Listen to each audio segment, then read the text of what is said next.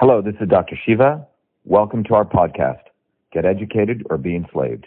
Episode 266, air date April 23rd, 2018. Interesting. I was going to ask you a question about the deep state, uh, but you had already answered that. And then I was going to talk about Hillary Clinton, how well connected she is to the military industrial complex. Oh yeah, I, I, mean, and so is Elizabeth Warren, by the way. Elizabeth. Oh, I was going to ask you about that too. And my question to you would be, how is now when Elizabeth Warren won? Had I been her first election to Senate, had she, had I lived in Massachusetts, I would have absolutely not only voted for her but campaigned for her.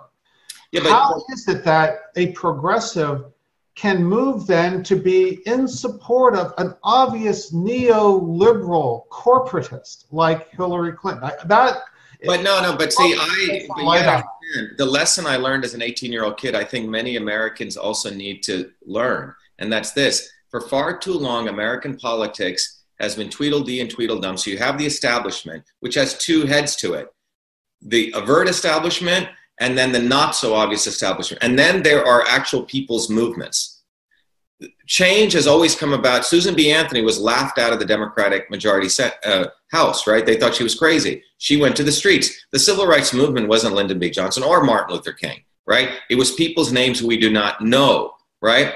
And what when you look at political dynamics, the establishment exists, which is two heads, and then you have movements. And in the current, and you can see it over and over again. So Hillary Clinton was a clear establishment. Donald Trump, whether people like it or not, was reflecting a movement of people who felt that they were disenfranchised. And in between that was a not so obvious establishment of Bernie Sanders. A lot of my friends said, Shiva, why don't you vote for Bernie? I said, look, he's going to do exactly what Jesse Jackson did. He's part of the not so obvious establishment. And the not so obvious establishment is very clever. They use the rhetoric of revolution, change. They're going to fight for the small guy. Well, I'll tell you, I was really disappointed, for instance, after Massachusetts. And then later in Arizona, California. When you right. look at the, uh, what was done, I mean that was that was a primary stolen from him, and why he sat there at the the convention and allowed her to accept that nomination without fighting it, I was really befuddled. He's part of the not so obvious establishment. This is a recurrent process that people need to understand. Otherwise, they keep getting bamboozled. I had a friend of mine. She said, "I'm going to vote for Bernie. You should vote for him." I said, "Look, Bernie's going to sell you out." She hung up the phone on me, was angry as hell. Well, that's exactly what he did. You have to understand, you have to look at it like physics. There are these three motions, dynamics. There are three gears in play. And, you know, in India, same thing. It, it, and you can look at it. The British colonialism was the establishment in the 20s. There was a huge revolutionary movement of people to get rid of the British forcibly, which would have been a good revolution. India never had one. And then they flew in Gandhi, literally parachuted him in. He's hmm not mm-hmm. so obvious establishment. And he perpetuated the caste system. He perpetuated Indian corruption through the Indian overlords. You know, white men with crowns left India, and you had brown men with white hats take over. And this is this is how clever the deep state is. It's got its two levers that they use to stop independent movements. And if, and if you can understand that dynamic, you can always see through the nonsense. Elizabeth Warren is the face of the deep state. She is part of the not so obvious establishment. Look at her record. She supported Dodd Frank, which really emboldened right. big banks, destroyed Community Bank. She supported Romney Care and Obamacare, which emboldened big pharma.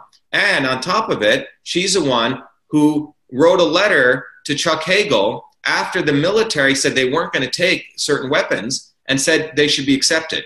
You see, that's what these people are. And what's really disgusting about people like Elizabeth Warren or Bernie, it's easy to see people like Hillary, for example, right? Or the so called right wing. But what's really unfortunate is these people, because they're the real racists, they're the real imperialists, and they're the real globalists. Because throughout history, that not so obvious establishment bamboozles the masses. You know, in Russia, they Lenin called them the Mensheviks. Mm-hmm. You know, they always don't want to really do what's necessary. They didn't really want to overthrow the czar, right? They thought you could ameliorate things because they're part of the establishment. So right. they or somehow they'd be a contingent beneficiary of that next wave of leaders that would come along. Yeah, and, and they're the most elitist people, you know, in Boston. I mean, look, our campaign has become the real Indian versus a fake Indian. And it's a very interesting thing. Everyone laughs at it.